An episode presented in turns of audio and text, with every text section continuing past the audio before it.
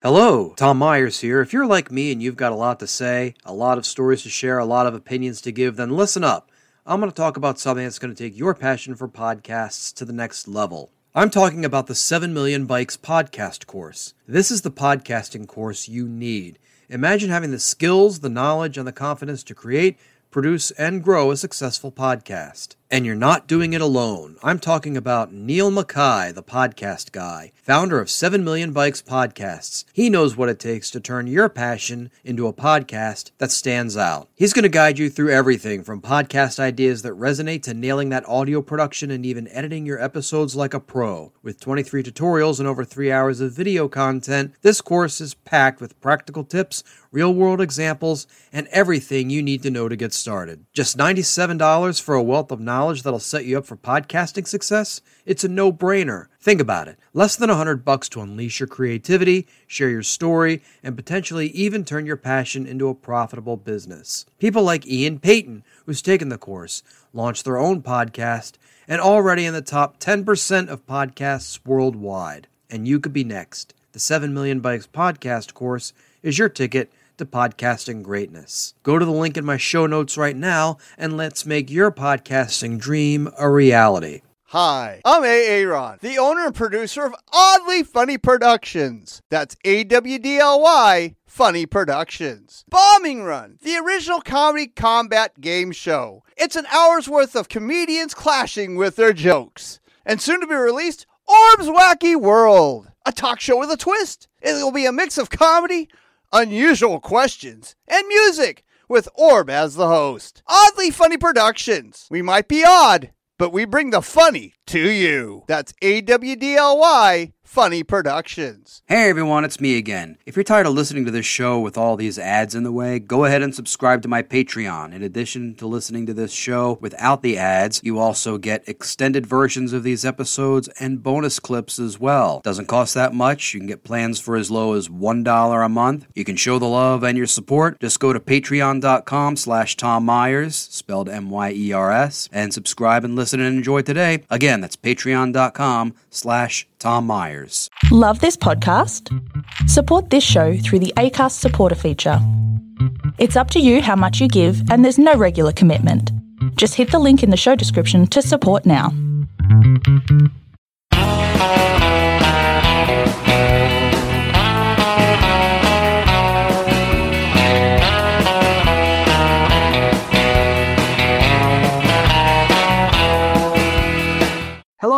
Welcome to Tom Myers versus the rest of the world. Joe Biden is making his first overseas trip as president, thus marking the first time in four years that I didn't hope our Department of Homeland Security would put the president's name down on the no fly list as a prank. Biden had his first meeting with Russian President Vladimir Putin during this trip. This also marked the first time in four years that a president didn't have to make a payment to keep his Russian hooker piss videos hidden. I should say those came from the allegations in the Steele dossier, also known as the Trump Russia dossier, which haven't been proven yet. A study shows cicadas are actually edible. While hard to believe for some, they are better on a pizza than pineapple. Oh, I actually tried a cicada the other day.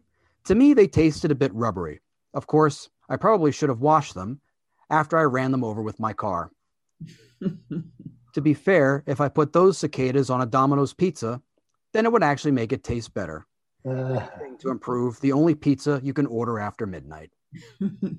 and now on with the show. Please join me in welcoming Jeff Heisen and Gina Brown. Hello. hi, Tom. Jeff, Gina, welcome back. Thank Thank you. Uh, what have you been up to this week? Well, Tom, uh, I realized this week that I'm not all the way back. And I'm trying, but after 14, 15 months inside, you know, I, I didn't go to a supermarket in all that time. And so every trip to Giant is a thrill. But I was in Giant and I was waiting for a woman to, who was getting eggs because I wanted eggs. And she came out with two large containers, I mean, about 96 eggs. And I said, That's a lot of eggs. And she looked at me like, Why are you, why are you saying this? Why are you commenting on my egg hmm. purchase? And then I thought, what kind of asshole am I commenting on her egg purchase? Did you not get the memo? but I we was don't so talk to people anymore, Jeff. We don't talk. so I have to get you. I was so excited to see other people making purchases that I commented on it like mm-hmm. it was the comment section at WashingtonPost.com, and I need to calm down.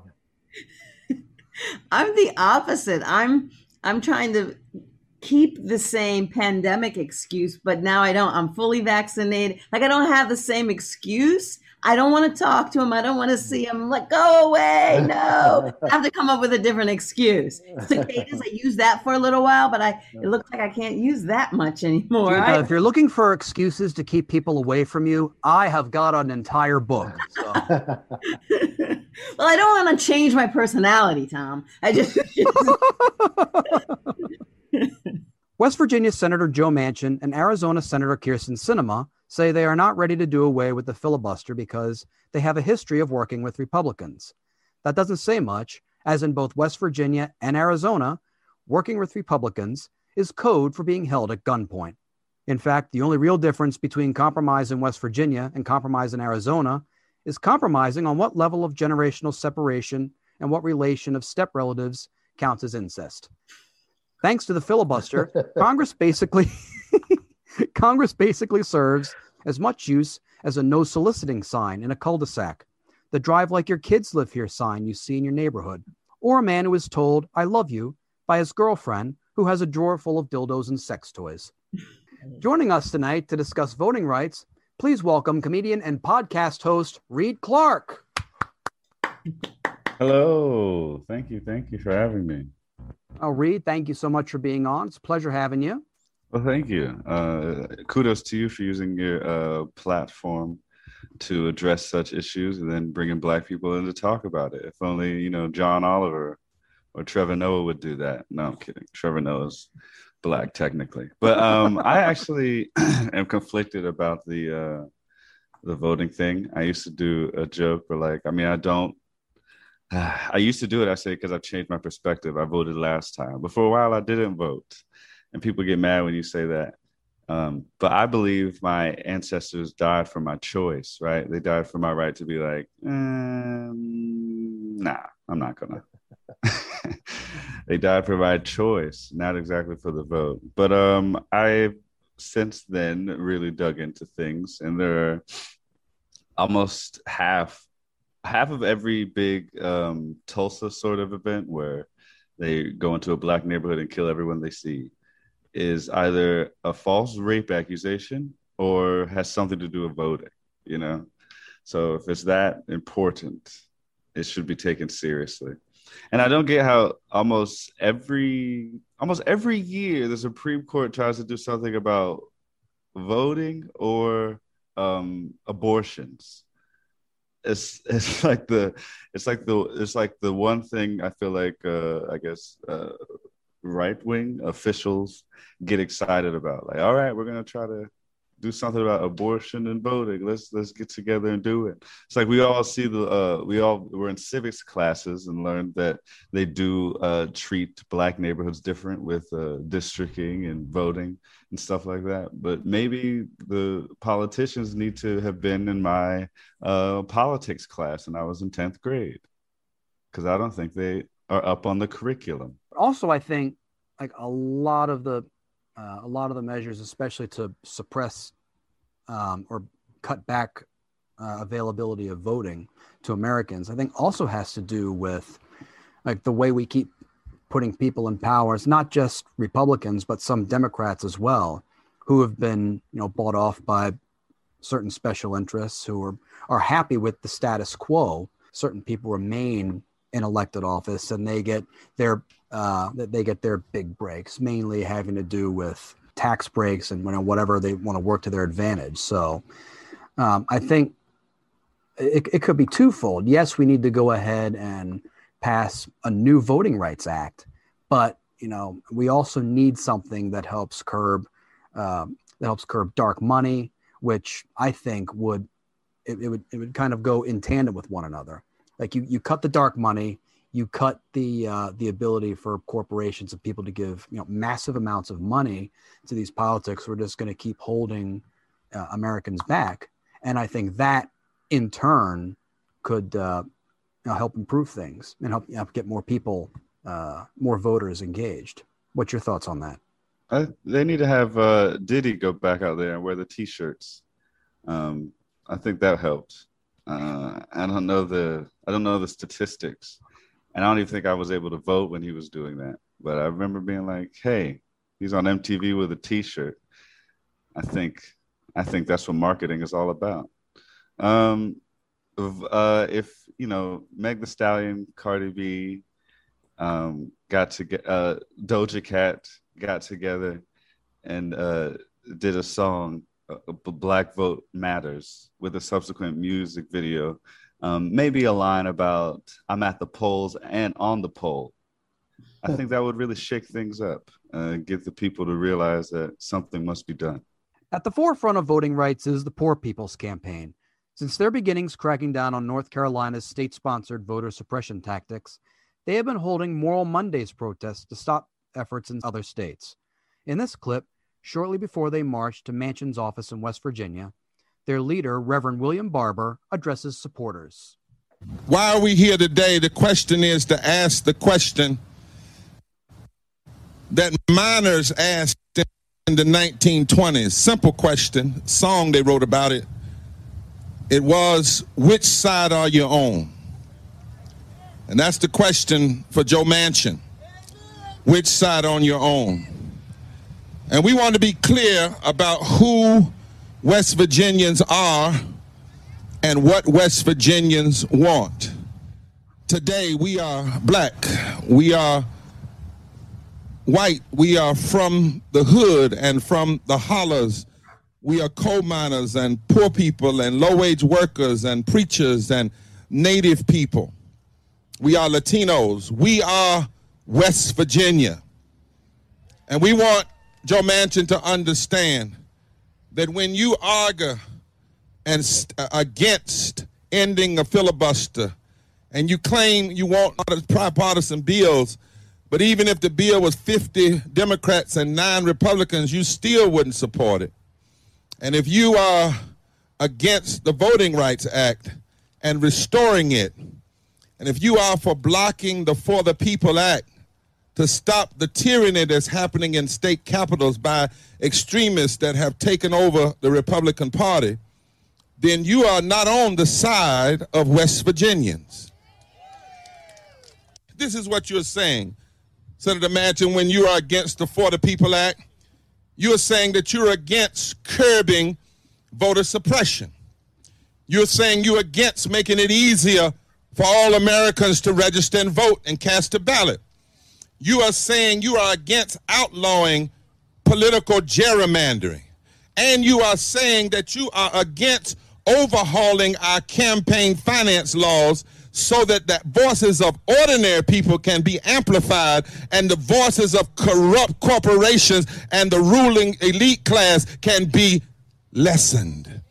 When you are against voting for the Voting Rights Act, even if you only have 59 votes and you'd rather have a filibuster than a restored Section 5 of the Voting Rights Act, then what you're saying is you are against stopping state legislatures from passing bills that are race based and class based without them being pre cleared. I think what I like about movements like this is that they kind of just shoot down certain narratives that the media likes to portray. Like, for example, they like to portray senators like Joe Manchin and Kyrsten Sinema as, you know, being, you know, in a rock and a hard place. Like they're they're in fairly moderate states that don't necessarily want, you know, any or a lot of rather, you know, progressive ideas to move forward. But this one, but I mean, they did polling which shows that uh, a majority of Democrats, of course, want you know national uh, voter rights to pass a majority of independents and even a majority of Republicans. I mean, you have a wide swath of people who are who agree that people need to vote or if they want to, and but you have the media portraying it as like, oh well, this is a portraying it as a highly complex issue, but you know, movements like this, and even you know, they ended up covering uh, this march and Reverend Barber's speech, and that it just disproved that narrative. The idea that that people don't want the right to vote is it it it it doesn't even make any sense. It's it's like a simpleton's thought. Like I don't I, I don't really understand that very much, and so for for somebody to suggest that it's complicated, I I I'm so confused. I'm also exhausted because his work has just it's I mean, yes, he has a different voice and he says it in a different way, but have we not been here for since the 1950 you know we're still here. It's like we can't move forward. It's just a different voice that's speaking because this one happens to be alive. I wish that this person's message was uh the video that we just watched was more um I guess mainstream uh, now, especially people around my age. If you are a religious figure, I'm kind of not. I'm probably gonna tune it out. You know, I guess just like my mind keeps going back to the idea about like to. I guess people's apathy about it because if we really harassed elected officials, I believe that this could probably not be a problem. You know, for my kids at some point do not you you like the message. Your concern is it, the messenger's packaging? I mean it it's just maybe not inciting enough people to action especially people i think um millennial whatever i don't know the other. These millennials. Yeah. You young bucks. Yeah i don't think we are you know if, uh like if like one of the late night people aren't talking about it we probably don't know about it the, the majority of us which is sad. When we say those who do not learn from history are doomed to repeat it, there is a reason that is an expression. In this 1963 interview with journalists from all over the world, Dr. Martin Luther King Jr. explains why progress toward a Voting Rights Act is being halted, using a theme with which we are all familiar today. The tragedy is that uh, we have a Congress uh, with a Senate that has a minority of misguided senators who will use the filibuster to keep the majority of people from even voting. They won't let the majority of senators vote. And certainly they wouldn't want the majority of people to vote because they know they do not represent the majority of the American people. In fact, they represent in their own states a very small minority. The reason I picked that clip is because I think it it demonstrates perfectly, you know, not only what's happening now, but what led us to the point where we need to pass another voting rights bill. Like we had the one that was signed into law in 1965. It provided some pretty good protections up until the Supreme Court struck down the actual enforcement clause because they said, oh, well, there's no need for this enforcement because none of these serious voter restrictions being put in place locally. And then once that provision was struck down, the thing that they said wasn't happening happened. You know, you have all these voter suppression measures going on in the various states, hence the need to pass another Voting Rights Act. And hence we're back to where we were in the early to mid 60s. Right. We're still here. That's what I was exactly. saying. We haven't moved. Well said, Tom. And Dr. King. right. oh, yeah. I think I think Dr. King said it a lot better than I ever could. oh, you're just being modest. of course, even if the For the People Act passes, Republicans will still find a way to make sure elections go in their favor by any means necessary, as we can see in this CNN clip. Today, we are alleging that November's Florida Senate District 37 election involved crimes. Miami Dade State Attorney says disgraced lawmaker Frank Artiles masterminded a plot to help a Republican win a key Florida state Senate seat. He knew then, and we are alleging that he knows now that he was blatantly thumbing his nose at the law. Last November, incumbent Democrat Jose Javier Rodriguez lost his Senate seat by just 32 votes, a race that he tells CNN he would have won. There's no question that this had an impact on a race that was ultimately decided by 32 votes out of nearly a quarter million cast. But Jose Javier Rodriguez lost. There was a third candidate, a sham candidate in this race with the same last name as his, who siphoned away Democrat votes. Alex Rodriguez, who's also charged in the plan. We've been looking for Alex. Is he around? Uh, no, he'll be back tomorrow, though. That's actually Alex Rodriguez behind the door, lying to a reporter from CNN affiliate WPLG about his own identity last year. Alex Rodriguez told officials Frank Artiles paid him nearly $45,000 to be a so called ghost candidate. He was promoted as a liberal in advertising mailers, but never campaigned and never debated. In addition to the same surname, it was a, a, a very well orchestrated and funded last minute campaign to uh, persuade voters and frankly trick them. While entering a sham candidate into a political race isn't a crime, the funding of one is, according to prosecutors. Both Artiles and Rodriguez are charged with three felonies each. What is a crime is making illegal campaign contributions to get a candidate to run. This case is part of a pattern CNN previously reported last year. Three races with ghost candidates supported by political action committees that all registered at the same time and had similar donations and similar spending on nearly identical mailers.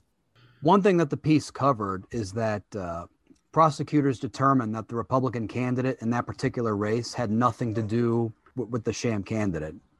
So was it like just the RNC? yeah, how is how is that possible? I heard that, Tom. How is that possible that the candidate that's being propped up, that's getting the benefits of the ghost candidate's candidacy, didn't know about it? I find it interesting that you know you have one candidate in there who's kind of cheating, and his name is Alex Rodriguez. Yeah, the other Alex Rodriguez represents the steroid party. I did that Alex Rodriguez line just for Jeff, the Mets. Thank you. Teed it up, teed it up, hit it out of the park. wow. Yeah. Like I don't. Um. I. It. Nothing surprises me. I mean, I think um, the depth to which people will go um, for a win, um, particularly like a political win, is uncomfortable to see. Like I, I was watching something where it was and then that person it was like the money trail right? And then that person paid this and they are following the money trail and then that the name of the pack that paid for this and that's how it's all traced back. It doesn't surprise me. It just seems um like you really want you you either really hate so much that you want to win or you really think you're that good like I, I it doesn't surprise me but it's it's it's uncomfortable to see that people would go because there's so many other things that you could use that analytical thinking for for good. right. And look at look at the what the what they're saying is we can't win honestly, so we'll pay forty five thousand dollars to some guy with the same last name as our candidates, and we can't win honestly, so we'll, we'll restrict the number of hours that people can vote so people of color can't get to the polls. And yeah. we can't win honestly, so we'll create all sorts of, of well, obstacles to yeah, prevent we'll people from voting. This is yeah. another example of, of the overall theme that Tom's presenting today. I think this uh, is awful to see in real life, but if this was an Aaron Sorkin movie, I'd probably see it a couple of times. So you're saying this is pretty clever, though? I shoot, Whitey. Hmm. Whitey is Whitey is tricky. the, white, the white people tricks are sometimes tricky. sometimes I do got to look at it and be like, wow, like that. That's that's that's other level, like deception. There's the name. Like it's so good that it hasn't even been in any sort of uh, political thriller plot, and then that's not even in the narrative when people talk about. Uh, protecting the vote in a, in a way or they use certain language like they they care about the voting process and they say people are scamming voting four times like well people are also paying for sham candidates why is that not on your list of rhetoric the movement towards civil rights has been a hot button issue for years throughout history and up to the present day racism has been rationalized as a legitimate point of view in the defense against any new measures in integration and voting rights. It has led to a backlash, a groupthink that has been in existence for a long time that says we've done enough for civil rights and we can always try and advance that cause just a few years down the line. Such an instance can be seen in this clip from an episode of David Brinkley's Journal highlighting the opinions of a small town in 1964. To find out what is on people's minds in Average Town in this election year, NBC News commissioned a Gallup survey. Hundreds of interviews asking the same questions all over town. People were asked what they were worried about, what they thought the political issues were this year, what they did for recreation, and others, as we'll hear. All the interviews were first conducted privately in Gallup's normal way. Then the representative sample were repeated with the cameras there. Some of the answers were remarkably candid. Do you think the Democratic administration is pushing racial integration too fast? Too fast and too hard. How would you feel about a law which would give all persons, Negroes as well as whites, the right to be served in public places such as hotels, restaurants, theaters, and similar establishments? Uh, in this respect, I would say that would be all right. But at all times, regardless of race, creed, or color, they must be ladies and gentlemen. When they cease to be that, they are undesirable citizens, and they should be thrown out. Period. Do you think such a law should or should not apply to small businesses like beauty parlors, barbershops? No, I don't think it should. Why don't you? Uh, all right. You want it for instance? I'll give it to you.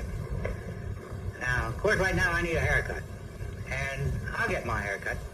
But you think I'm going to go to a barber shop where he's cut some hair and got that goo grease all over it?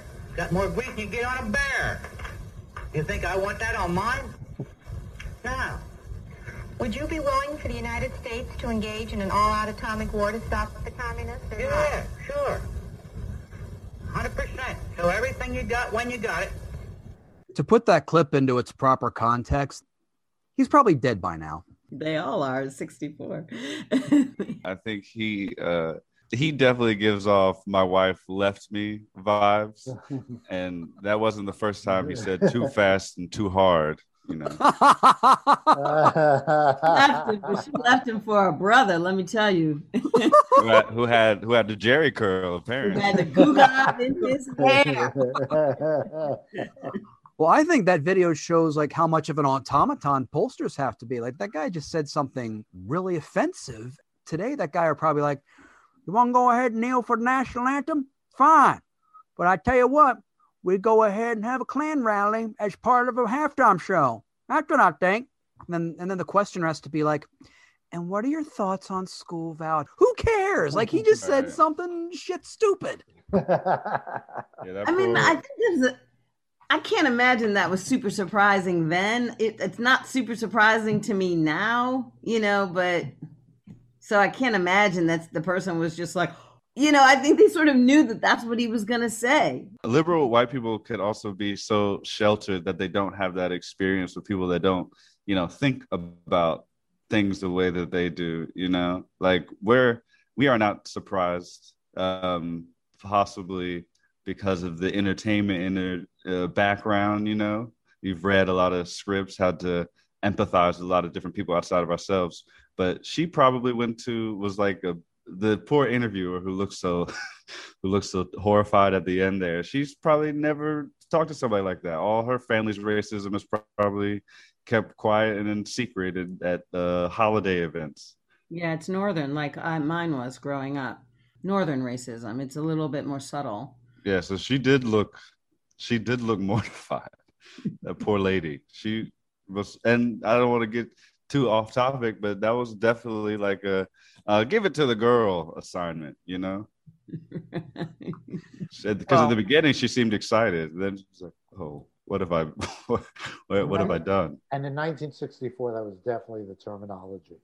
And I think, uh, you know, as Gina mentioned, and Martin Luther King and Tom, like a lot, a lot. I love really, being in that group. a lot really hasn't hasn't changed, and that's absurd. That is absurd, especially with the wealth of uh, information that exists now that did not then. And on that note, That's our show. oh Lord, did he did he get out there with the t-shirts? and the t-shirt should have two different sides: vote or die, because it is very important that we stop them from infringing upon our right to vote with various uh, uh, red tape and obstacles. I want to thank Jeff Heisen, Gina Brown, and Reed Clark. Hey, thank you, Tom. Thank you all. It was uh, great talking to you. But before we go, my final thought. The fact that racism still exists in 2021 is not only sad and disheartening, but incredibly frustrating, especially when one considers that such attitudes permeate not only into political discourse, but into our surroundings via conduits such as our coworkers, our neighbors, and even our extended relatives. For example, my bigoted, homophobic, racist cousin who lives in Arkansas is so hateful towards anyone who doesn't look like him that, ironically, he is very inclusive and open about who he decides to hate. He even goes so far as to be hesitant about buying Mr. Clean products because even though Mr. Clean has the shaved head, he still has the earring in one ear, and my cousin is not sure which ear means he's gay. So, to temper his concerns, he takes a magic marker and draws a swastika on Mr. Clean's forehead. He even goes so far as to call him Mr. Ethnic Cleanse. That's a joke, obviously. I don't have a racist cousin because he died due to crystal meth. His house blew up while he was making it. Again, that's a joke.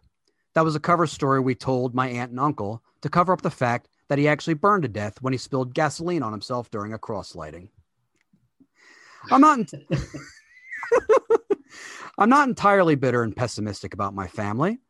My grandparents were married in 1942 and they're still together. That's because my family loves them so much, they're not quite ready to bury their corpses yet. Again, Oh, again, only joking. I haven't told anybody they're dead yet, as I'm still hooked on their meds. Good night. This episode was written and hosted by Tom Myers with panelists Jeff Heisen and Gina Brown and guest Reed Clark. Theme music by Jeroen Vandenhurik. Executive producer Tom Myers. Executive producer for IPM Nation, Matt Connerton. For more information, visit tommyers.us.